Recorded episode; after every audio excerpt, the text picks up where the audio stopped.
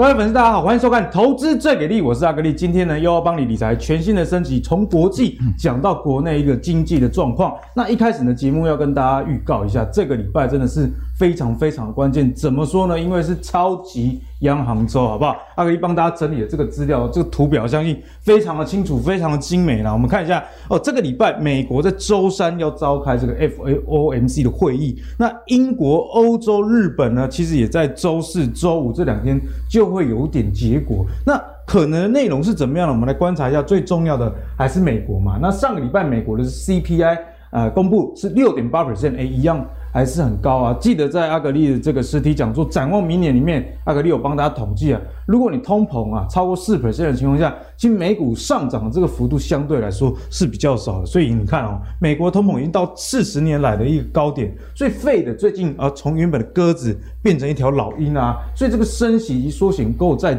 都会影响到明年股市的一个走势，我觉得大家要密集的去关切周三的一个结果啊。那我们看到这个欧洲也确认说，在二零二二年的三月，他们的一点八五兆欧元的疫情资产购买计划就要停止了哦。所以从这样整体来看，包含像日本啊，就是说，哎，原本啊已经要在本周宣布这个紧急融资的措施可能要。退场，不过因为这个欧欧米陀佛病毒又来了啊，可能会延到明年的一月才宣布。不过不管有没有延期啊，你看这个升息啊、缩减购债等等，其实都是势在必行的。那大家知道，哎，股市啊其实是需要资金的活水。如果在这样的情况下啊，股市难免会受到震荡。那先前节目中我们有跟大家介绍过嘛，哎。之前的升息啊，前半年左右可能股市就有一波的震荡，那新兴市场的回档，当时候也蛮大的。好，那看完国际的状况之后，我们再回到国内。哎，国内啊，最近大家有没有买房子或想要买房子？通常人是这样的：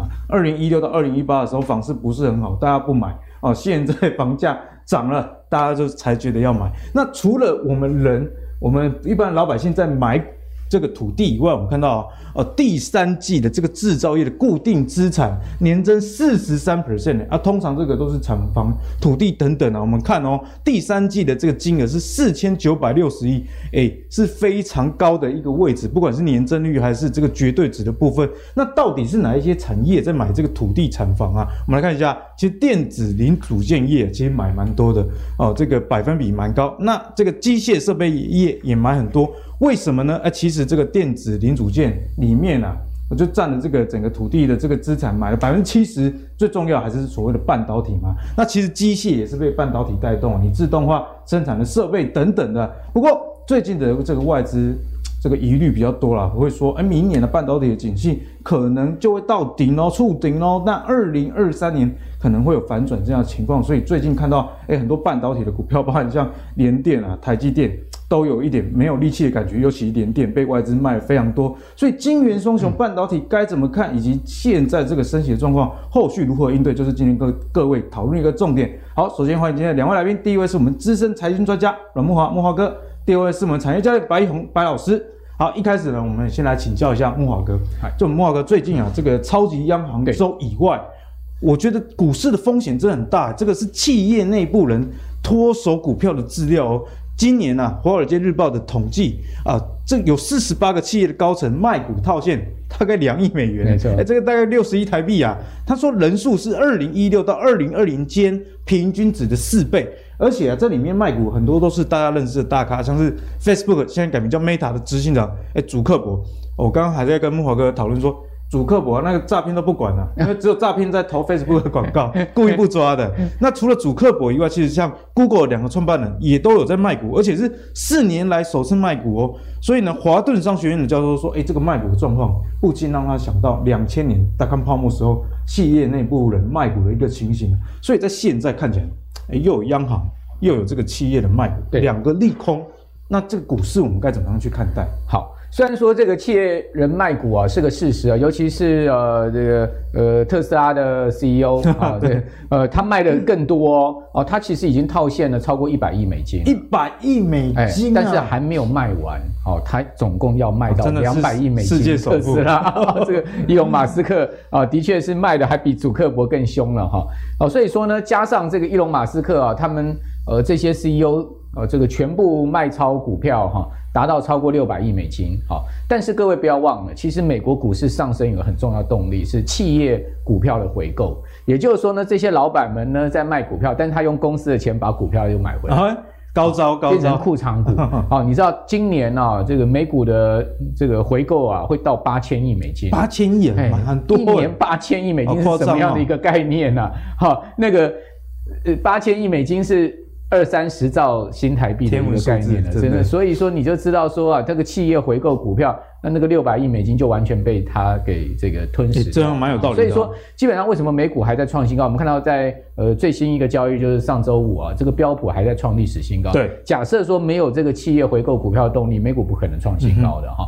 好，所以我们呃对于这个企业的卖股啊，的确是要有一些警惕。好，但是我觉得还不至于影响到现在股市的一个多头走势。对，但是呢，虽然说股市。是一个多头走势啊，但是市场上涨势很分歧。比如说，各位可以看到这个呃图表啊，大家可以看到它上面有几个指数哈。第一个指数呢，就是所谓的呃这个呃软体股啊，大家可以看到美国其实这个软体股啊是呃这过去几年一个主流的很凶猛上涨的一个类类股哈。另外还有一个指数呢，叫做。哎，这个本梦比的科技股，什么叫本梦比科技股？就是没有赚钱。英文看起来就是说没赚钱啊，没赚钱啦。但是我们讲说没赚钱的科技股，这样好像大家听不太懂，我们就说是本梦比啊。这个换成台湾的说法，本梦比。另外一个就是纳斯达克一百指数，大家知道纳萨克一百指数就是这些所谓的科技巨头啊，有赚钱的，在这些公，在这个成分股里面，大家可以看到，其实这个纳萨克科技。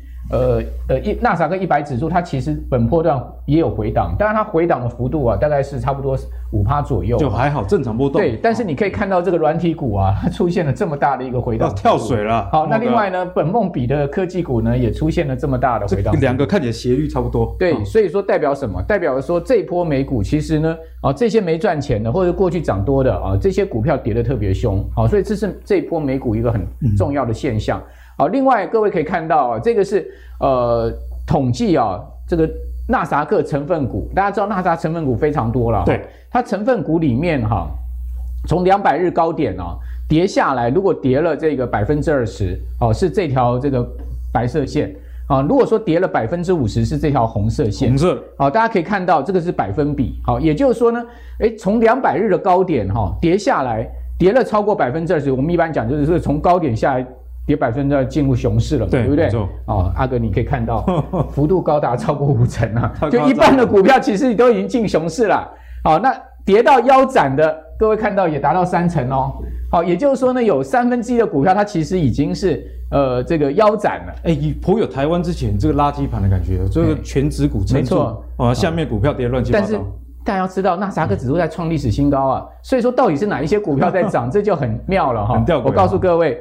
过去半年来，好，大家不要惊讶哦，四档股票贡献了标准普尔五百指数百分之七十的涨幅。四档贡献百分之七十几，你知道哪四档吗？哪四档？大家想就知道了，苹果、微软、特斯拉跟那个辉达，跟金金牙股以及这个电动车都有关。对，好，就这四档，这四档股票哦，贡献了。标准普尔五百指数过去半年来百分之七十，真的是比台湾的垃圾盘还要夸。也就是说，你过去半年来，如果你买美股啊，你没买到这四档股票，你某探底，没探底，拍所以这个告诉我们，就是说美股它其实资金大量集中在一些这个所谓的高市值，而且呢。呃，未来展望前景比较透明的。莫哥，是不是美股这两年都有这样的现象？其实像去年也是这样，科技巨头没有错。所以说呢，基本上我在买美股，我其他股票都不碰啊，我只只只关注苹果跟微软就好了，其他都不用去看了。好，你这人家讲的再好，你都不用再去看。为什么？因为资金都是往这上面流。对，啊，尤其是全世界的退休基金、主权基金、ETF，拼命买苹果，拼命买微软。哦，所以他们的股价都不断创。慕驊哥讲到重点，就是这些被动的买盘，其实优先去买，也都买这个大字的。还记不记得我在之前我们的课程里有讲过微软？啊，有。从那时候讲到现在，微软涨多少了？哎，这个大概差大概差明涨七成。这个真的要帮慕驊哥作证一下。去年的时候就讲微软，那时候讲微软，如果公开讲的话，大家应该会想说，慕驊哥你微软有什么好讲的？到在写在公上啊？结果今年微软一度变成最强的股票。对啊，微软在创历史新高，它。大概过去从那时候我们那个课程讲到现在的时候，它已经涨了七八成了。好，所以说基本上啊，大家不要怀疑啊，这个美股的一个节奏跟定律就是这样。那各位可以看到，事实上另外一个图表也显示这样的情况啊。这个标准普尔五百指数，我们不是在讲它创历史新高吗？嗯哼。但是你可以看到哈，呃，它现在目前个股是来到五十五十二周来的高点，就是一般我们来讲说，这个就是所谓的一年来的高点。对，哦，这个个股加速是越来越少，有没有？你有发现？换言之，指数在创新高，但是创新高的个股是越来越少，这是一个明显背离。好，那所以说呢，很多人就解释说这是美股泡沫现象，好，美股终究要崩盘，好，因为呢，你可以看到其实它上涨的动力啊是来自于少数的股票，对，所以说我觉得啦，基本上我们就要把美股的这一些所谓的这个权值股，好，这些巨头股盯好，那这些巨头股，我个人。认为真的不能有风吹草动、意外发生。如果说这些巨头科技股同时的大幅崩跌的话，你就要小心，真的大泡沫会来哦。因为就这几个人在表演而已嘛，啊、表演的人没有办法表演下去。那你想看这些巨头垮了，这些、嗯、这些弱势的股票能撑起大盘吗？难难不难呐。好，但是我们从另外一个角度去思考。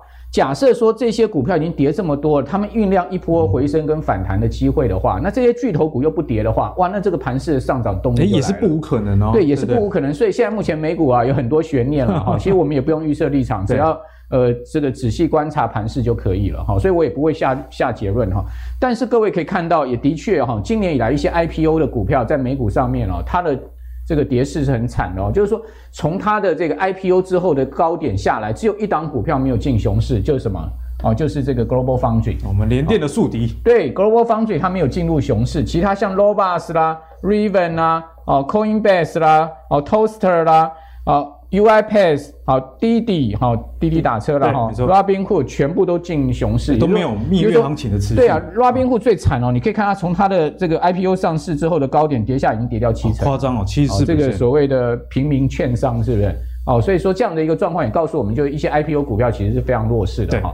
所以我会建议大家，现在目前美股的话，基本上你就要往大型股走。比如说，你可以看到 Vanguard 这档大型的 ETF 啊，哦，它的这个代号叫 MGC，哦，各位可以看到。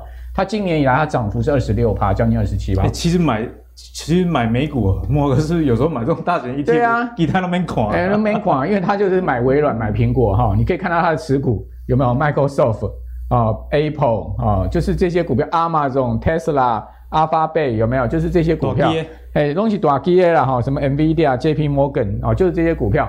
好，可是你相对你去看。小型股 ETF 今年来只有涨不到八趴，差很多哎。对，你可以，而且你可以看到最近它是下降。因为对台股的投资人来说，大家都会觉得大不如小，小的比较活泼。对，可是如果我们到美股或整个正好相反，就相反哦。对啊，所以各位可以看到这些股、这些公司，你认识吗？你完全都不认识，你大概只认识一家叫 State Street 吧？State Street 大家有认识，其他 哦 NTT 有啦，哦什么这些大概很多人不太认识了，对不对？好，所以说你就知道他所持有的公司基本上就是一个相对哈市场非主流，嗯哼，小型股票。所以美股是流行大型股，不是小型股，但台股正好相反哦，台股是流行中小型股票，没错，哦不流行大不流行大型股，所以在不同的市场上面，我们操作的节奏哈，其实思维节奏我们其实要做一些调整，好，你才能 catch 到这个市场上面的一个主流的方向。好，莫华哥其实也跟大家解析的非常清楚啊。美股现在其实都是一个呃大只的股票，你要好好盯着，因为刚刚木华哥有给大家看一些数据哦。哎，虽然指数在涨啊，可是其实很多的这个个股都是往下去走的。所以这些大型的股票，像是 Apple 啊、微软。Tesla 等等啊，如果回跌，那这个行情大家真的就是要谨慎以对。那假设这些个股没有往下跌，小型股又反弹的话，呃，那明年就又好玩了。不过升息这个节奏大家还是要放在心里啦。好，那讲完国际股市之后，我们要回来台股。我们一开始先来请教白老师啊，哎，白老师最近啊，这个美股。诶，持续的在创高，之前碰到季线，大家想说是不是空头要来，结果来个 V 转。那回到台股呢？台股就比较温吞一点，就是在这边震啊。哦，上周五收了一根黑 K。不过如果我们以周线来看啊，其实周线还是上涨在零点七 percent 左右了。所以在这样的情况下，台股啊，如果我们要逢低买进的话，因为其实指数拉起来，但我也有看到台股其实也有这样现象，很多中小型股。必须把这个抛里头卡，哦，那有没有一些关盘的重点可以提供给我们？好，我们看到这是加权的一个部分哦，啊，加权在攻万八的时候，这边就打回下来，对，呃，撤了之后上来，这里这里其实也要攻万八，结果又被打下来，打下来就这边晃，对，那这是加权，那我们在同样看到这个是贵买。柜买其实已经创高，哎，截然不同的一个味道喽。那柜买它是有两个来主要来带嘛，一个是中小型的电子股，那另外一个就是在那个生技股的部分，然后生技股最近药花药那些都涨很多。最近生医股真的是蛮强，像刚刚白老师讲的药华药已经飙到天上去了。对啊，都不要那个我朋友买了，他已经准备要退休了，准备要退休了。你怎么没有叫我买？怎么这样子？那但是这个贵买指数它代表的是什么？其实在台指的一个中小型的一个电子股的这个区块，它是有一些。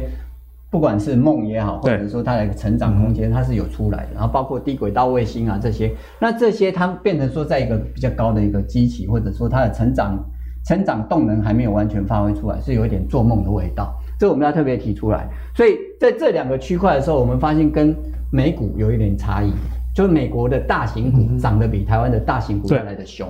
那美股的，它这个刚刚木华哥讲的中小型的股，中小型，那时候是跌入落后我们台湾。那我们台湾这个像森达科啊，我们之前讲那些都是，呃一二十亿本益比的啊，那那个资本的资本额，然后呢，它的本益比都都飙起来。那这个代表什么？就是说明年我们台湾的一个产业的一个发展趋势，还是在新题材，对，还是在中小型的这些电子股上面。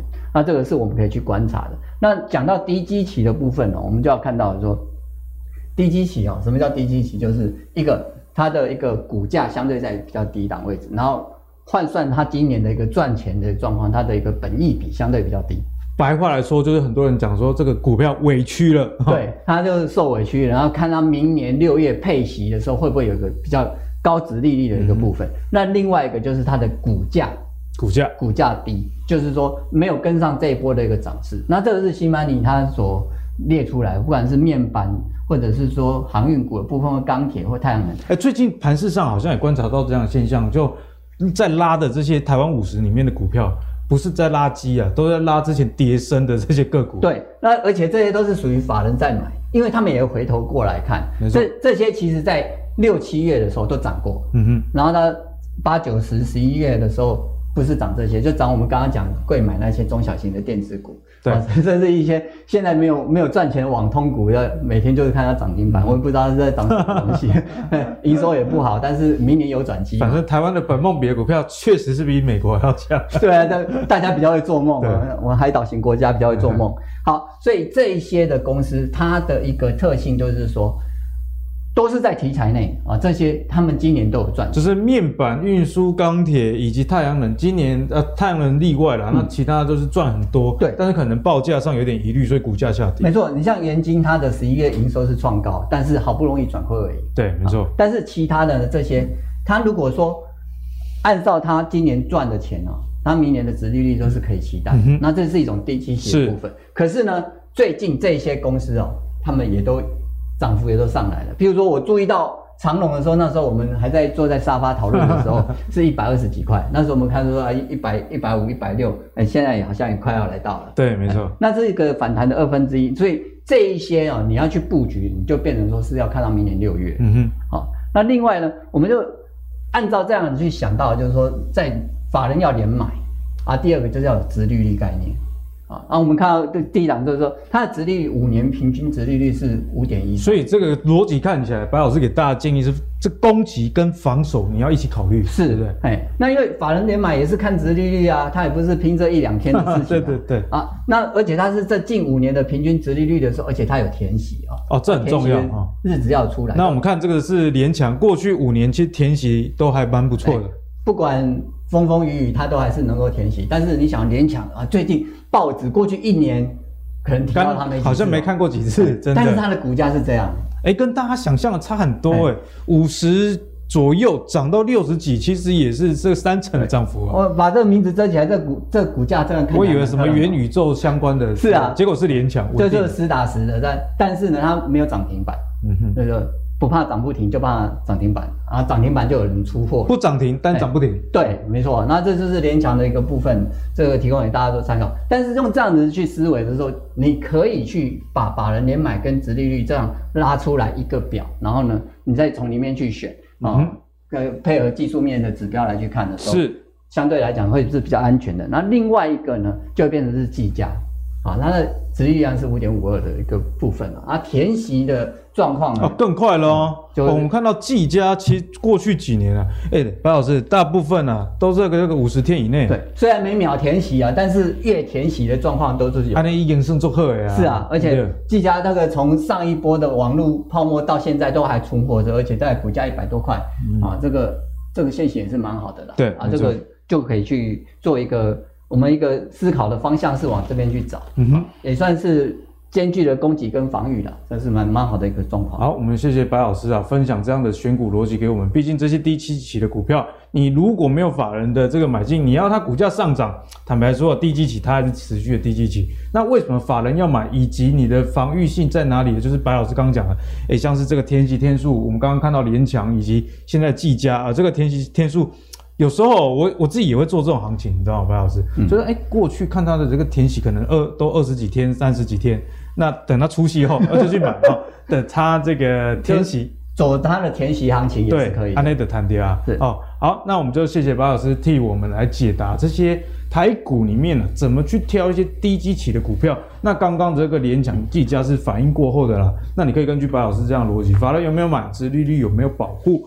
好，那那接下来我们也要帮大家细一步看一下法人最近到底是在冲什么。我们来看哦，上市外资买卖超五日的排行，我们先来看一下卖谁哦。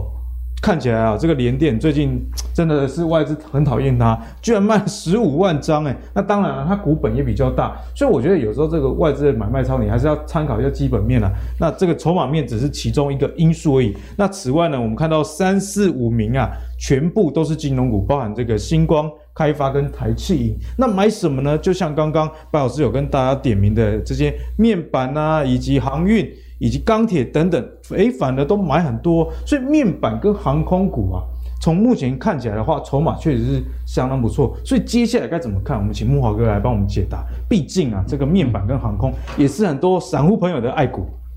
好，外资最近啊在买所谓双低股了，哈，就第一个就是低价股，哈，你可以看到群创、友达啊、长隆行啊这些股票，其实像中信金都是二三十块的股票，呃，中钢也就二三十块，所以它最近啊在调节。呃，这个有比较他可能不喜欢的股票，像大同，因为有经营权的问题嘛，对，好，就是说这个呃，这个公司什么董事长、总经理都可能要走人 啊，所以说最近这个风风雨雨了哈。那联电是因为波段上去也蛮大幅度了哈，因为又逼近到七十，所以外资又开始在卖，对，哦，可能外资对联电就是一个箱型操作，比如说联电跌到六十附近，外资会开始买。哦，那涨到这个六十五以上，可能外资就要卖，高卖低买，空间没有太大。好，但是呢，基本上我也不觉得联电会是外资会持续卖超下去。但是我们可以去特别注意啊，它最近买像面板股，为什么讲说可以特别注意面板股？其实各位可以看到，像友达哦，它很明显脱离了底部区了，而且它是先跌的哦。哦，它其实从这个呃四月三月底四月初，它就已经出现了波段回档，而且跌幅相当大，是腰斩腰斩腰斩还打折。那最近各位有没有看到它站上所有均线？哦，不容易哦。而且各位看到下面的法人买卖超的部分哈，投信跟外资都开始站在买方，好，你可以看到它其实呃长线开始有见到这个这个连季线都在往上扬的一个状况，所以各位它可以看到它不断站上所有均线，而且它所有的均线哈短中期的均线都在往上升，变多头格局了，对，变多头格局，只是我觉得它这个量还没有太太太表态了哈，如果一旦这个量量表态的话，基本上我觉得它也。蛮有机会的哈，这个当然从这个整个技术面上看起来是不错啊。另外，我们从基本面来看哈，事实上各位也可以看到，像群创、友达哈，他们其实呃在大陆这个面板厂持续扩展的情况之下，他们在全球的这个电视面板出货上面仍然还占有一席之地。比如说像群创，它是这个全球第二大哦，好，另外这个友达哦，它也是全球第七大的面板，所以。你不能讲说这两这两家这个面板双虎啊，它在世界这个面板市场上已经啊这个呃竞争行列，已经已不能讲说他们已经已经是排在排在这个岁寒了，对哈，他们事实上还有一定的影响力。好，只不过我们必须要去承认什么？现在目前整个面板价格最主要的老大，好是中国大陆，没错，他在决定这个面板价格。那因为他现在目前占整个电视面板出货量已经超过五成了，五成啊，对。但是你要想看哦，我们从另外一角度来看。过去呃，在杀面板价格的是谁？哦，最近最过去在杀的是因为中国大陆，对，它的厂商要出来抢市占，所以它在杀价，再加上它有政府补贴。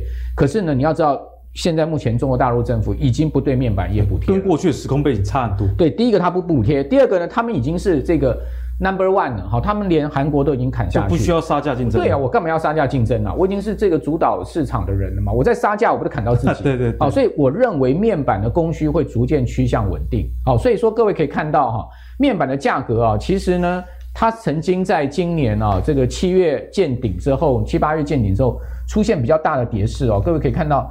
像八月到这个，我们拿三十二寸来看就好了。从八月到九月啊，你可以看到它从七十八一下跌到六十二，算是暴跌的。对，这跌幅超过一成哦，有没有？好，那七月到八月，它其实跌幅也将近快，这个差不多也是一成左右。是，所以连续两个月就是出现明显的下挫。之外，各位看到哈，九月、十月哦继续跌哦。那这个九月到十月跌得更凶哦，你可以看到它一跌跌掉了这个两成多哦。好，那呃十月到十一月。阿哥，你看到它只跌了，只现在个位数，其实看起来也有点跌无可跌的味道。好，不管三十二寸、六五十五寸、六十五寸都是一样哈。我们讲说五十五寸、六十五寸，你们比方是中大型尺寸面板哈，嗯、都一样。好，就跌势都已经和缓。好，所以说各位可以看到哈，十一月大尺寸面板跌幅已经剩下六到十趴，小尺寸面板甚至在五趴以下。对，好，所以我们认为电视面板价格下跌也会收敛哈。那不同尺寸来看哈，小尺寸面板因为先前价格大跌。已经渴望落底，好，所以小尺寸应该会先行落底，之后呢，就是所谓的拉货动能哈，开始出来的这个中大尺寸面板，好，所以说大家可以看到，就是说在这样的一个呃跌势之下哈，事实上它从今年七八月，它们跌幅也相当大了，好，最主要就是反映什么？反映从去年以来啊，这个面板价格的大涨，你知道去年以来面板价格涨多少吗？涨多少？哦。这个多的可能涨到两倍到三倍，两倍三倍啊，涨到这么对，涨到这么大的一个幅度的时候呢，它当然要出现比较明显的一个修正哈，所以我觉得这个呃面板，我个人认为它的后市哈已经展望面上面趋向乐观，好，因为。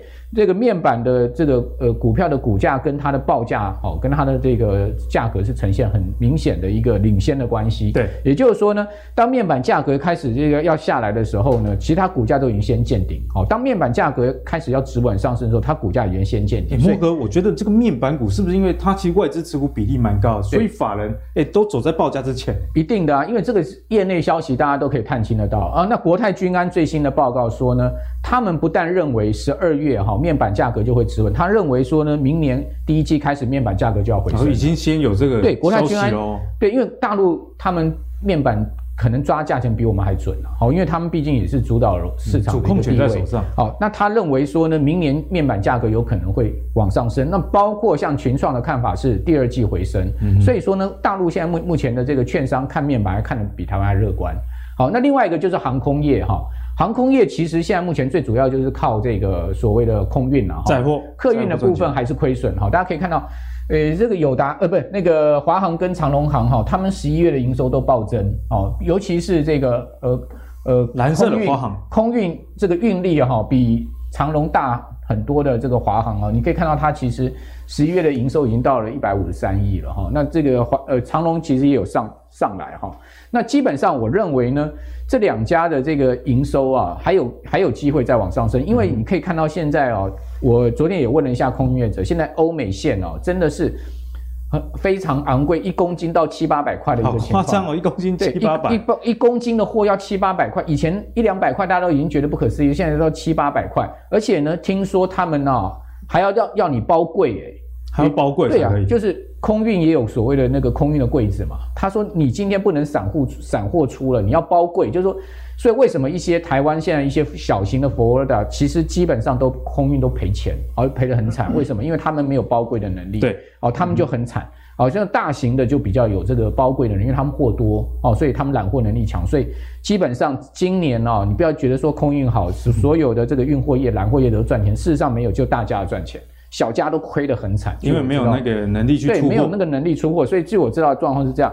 大家可以看到，真正赚钱的就是航空啦，哦，航空业者啦，哦，长荣、华航都创历史新高，营收也都已经回到疫情前了。哎，你看客运都还没回来，但 但营收靠空运就已经回到。以后要不要都载货就好了？以前载客人的时候还亏钱。好，所以说我觉得那个新宇就很 很可怜。好，新宇要亏六十亿，你看新宇就只没有空运，它全部都客运，而且。而且听说还被逼的一定要飞哦，比如说那个呃呃，胡志明一个一一到越南去啊，胡志明一一周还要飞两三班，啊一定亏钱的，啊，一定亏钱。那你说他为什么一定要飞？因为他要航权。你如果说飞不到一定班数的话，航权会被取消。所以说怎么样咬牙也要撑。不过，呃，反正老板这个家底厚了哈。那大家可以看到，华华航十一月营收是二零一九年来七月以来的新高哦。然后长龙航空则是二零二零年元月以来的，而且这个都是疫情之前的营收的水准。对，就是说整体营收水准都已经回到疫情前，然后这个客空空运的部分都已经创历史新高了。好，所以说 就阿格里讲，他们真的还要做客运吗？好，大家要想一下。但是大家知道说这个。所谓的空运也不会是永远好了，是的。等到疫情恢复之后，我觉得客运补上来的时候，基本上航空航空股还是蛮有看头的哈。但是大家知道说，航空股向来他们的本益比比较低啦，好，你不要去太追高它哦，因为他们再怎么样赚钱，一年就给你赚个两三块。哦，两三块，你说十倍、十五倍的本益比很很顶了，对，哦，所以说呢，我觉得他们的股价是有极限性，不像海运那个想象空间这么大，所以大家不要把空当海，哦，那你就有一点那个，有一点搞错了，哈，就是说这个不能不能就把去年航运这样上涨的一个经验放在空运上，我觉得那是不对的。嗯、为什么？因为空运再怎么样，他们的利润啊，就是很有就很有限，对，没错，哦，所以相对而言，我觉得他们的这个本益比就可能最高。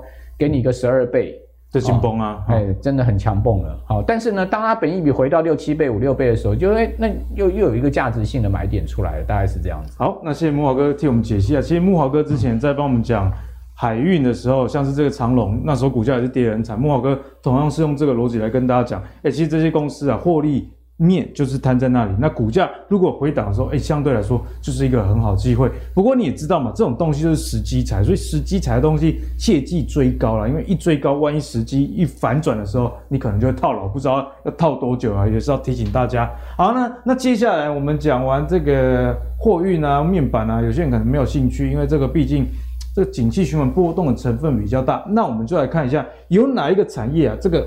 行情景气还在往上走的，那阿格力觉得这个车用晶片缺货消息，其实大家可以去思考了。哦，那资策会也说，这个车用晶片缺货情形将持续到明年。还记不记得我上礼拜讲过，最近保时捷啊，这个卖你车，哎，保时捷是一台超贵的车，结果卖你啊，这个方向盘是没有电动，你要手动调整，为什么？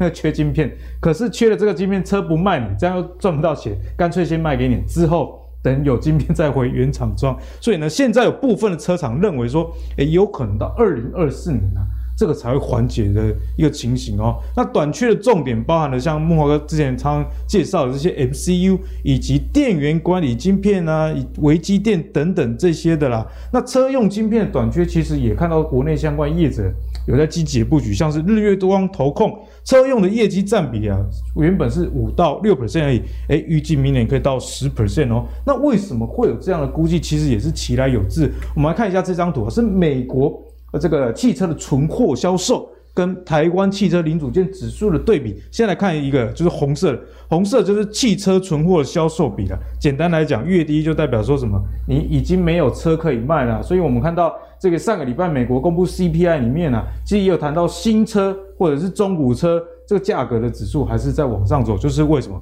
因因为你根本没有车可以买了嘛。那这个指数在台股里面可以关注什么呢？就是通常它跟这个汽车零组件指数是呈现一个反比的啊。这个逻辑很简单啊。那你汽车的这个存货下降，那之后是不是要拉货？拉货的话，是不是这些诶、汽车零组件厂的业绩就会不错哦？所以这个逻辑大概是这样。所以从这个题材面呢，该怎么切入？我们请产业教练白玉红白老师来帮我解答。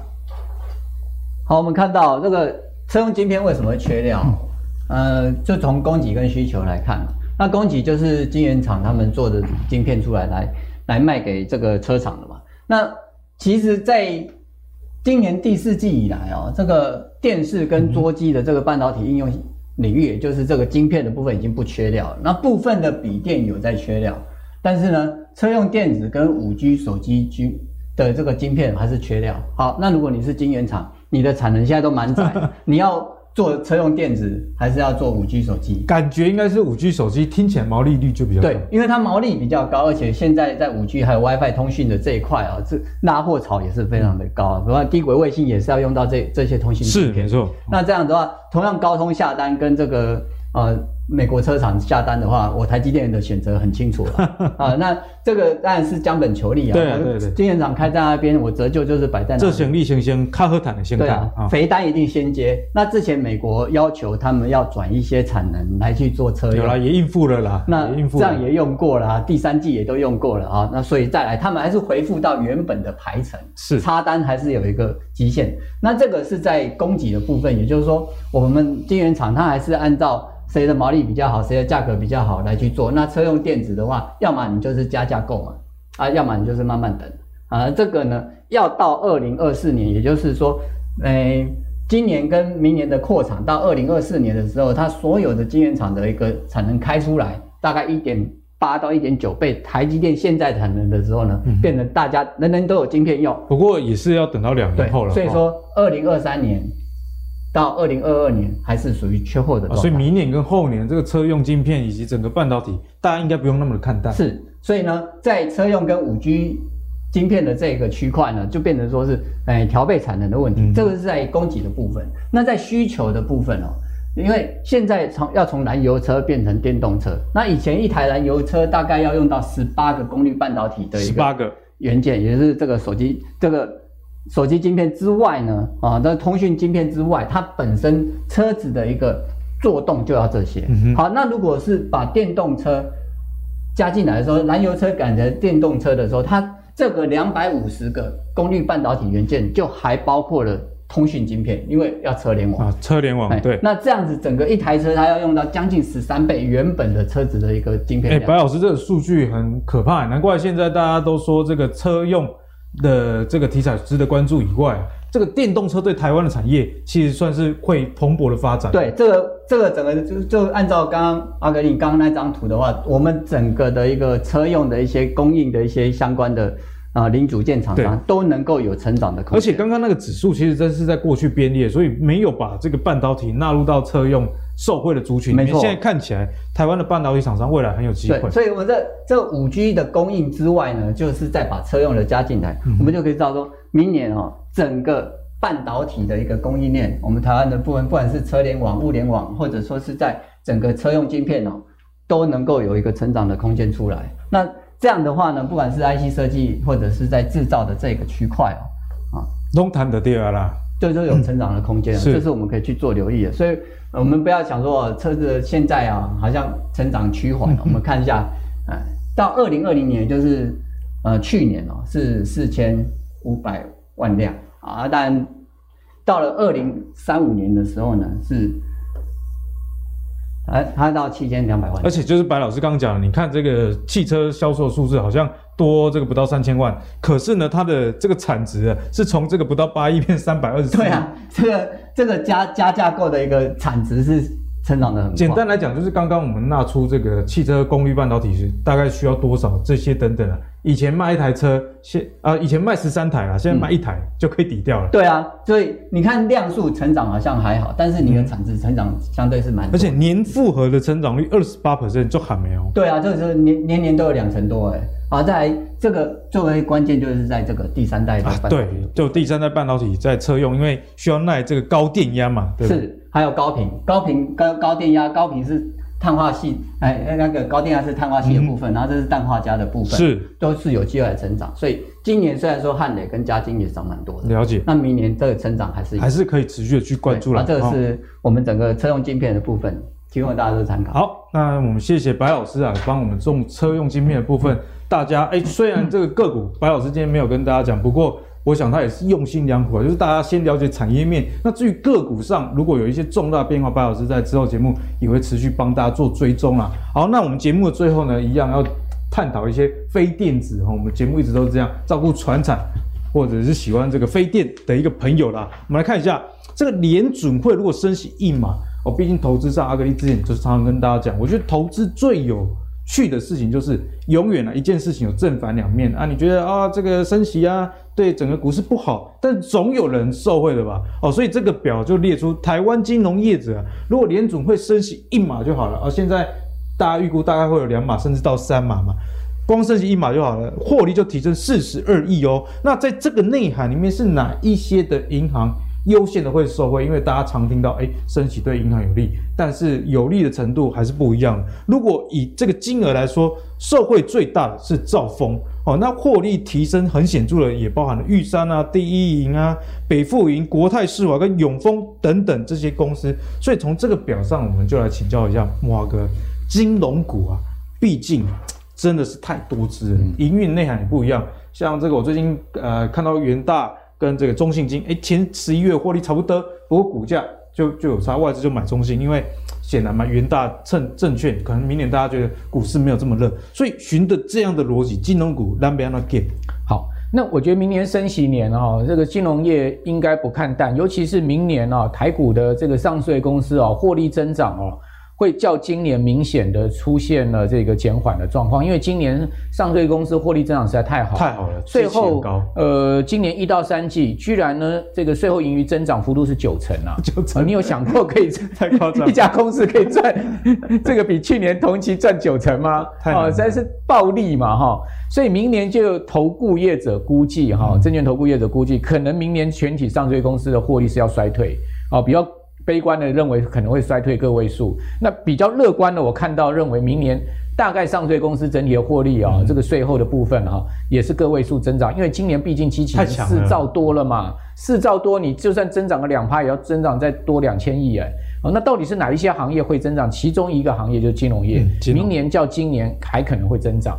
其他的行业会增长，我知道，就是说现在一般估计出来，像半导体，对、哦，还会增长，钢铁还会增长，其他的话就比较难了。好、哦，你说航运还要比今年更好吗？我看不容易了，对不对？哦，这个一季长隆可以赚八百亿，好、哦，那可以赚几季这样赚下去呢？对，对不对？好，所以说我觉得升息年基本上我们可以注意金融股，尤其是美国升息不会只升一码，哦，这这一次美国大家他们华尔街估计未来三年大概会升七码。七码，哎，因为在上一次的这个升息循环是二零一五年底到二零一八年底哈，那次的升息循环总共升了是两百二十五个基点，好，总共升了九码，好，所以说他们认为这一次升息循环不会像上次那么强劲，哦、嗯，就因为全世界利率再升都升不过以前嘛，对，好，所以说它的这个升息的这个周期啊，它的升息的一个幅度会越来越减低啦。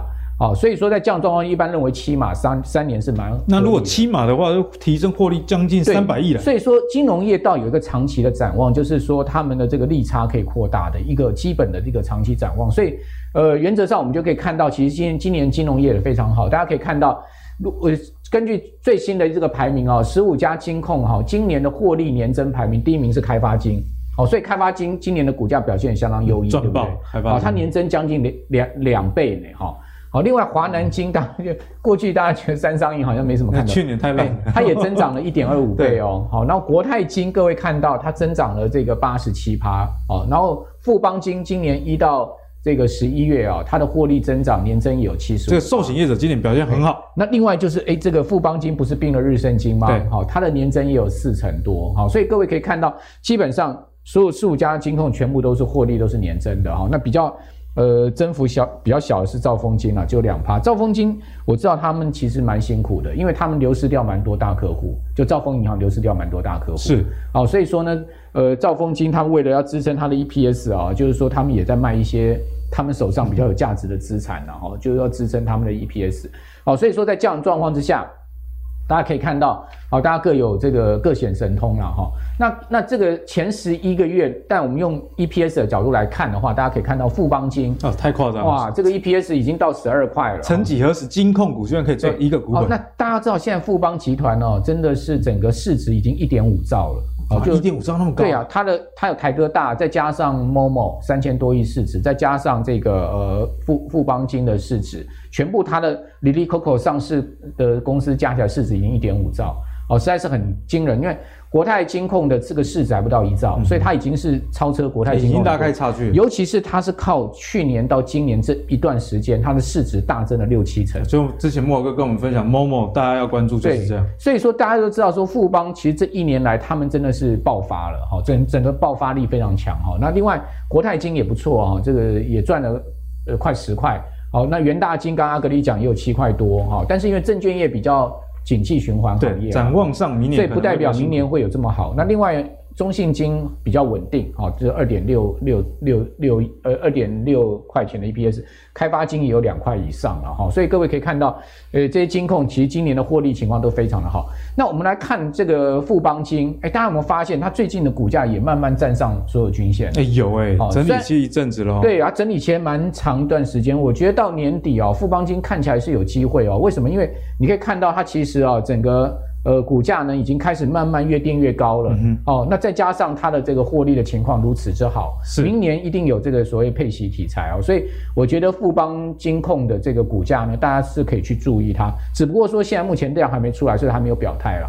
哦，我觉得一旦这个开始出现比较明显的放量，像这个波段，各位看到它的量慢慢在往上增的时候，你就可以去注意。它可能会有一个波段行情，哦，所以说呢，原则上我觉得大家就可以开始重新回去找一些这个金融股来操作，包括一些呃，我们今天主要讲金控股，像一些银行股也其实是不错，也蛮赚钱，大家也可以去注意了。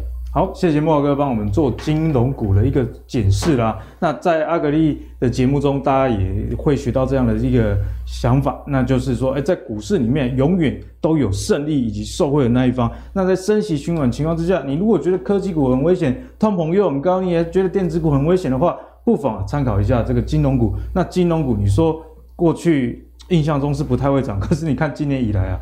金融股的涨幅真的是非常夸张，比零零五零还要强哦，所以提供给大家做一个思考。那今天的节目，相信大家收获非常多。我们一路从半导体啊、车用，一直讲到这个金融股的一个部分，甚至面板、航空都有帮大家做一个解析，这么全面的一个财经的内容。如果你喜欢阿格力的财经频道的话，别忘了上 Facebook 跟 YouTube 订阅，投资最给力。我们下一集再见，拜拜。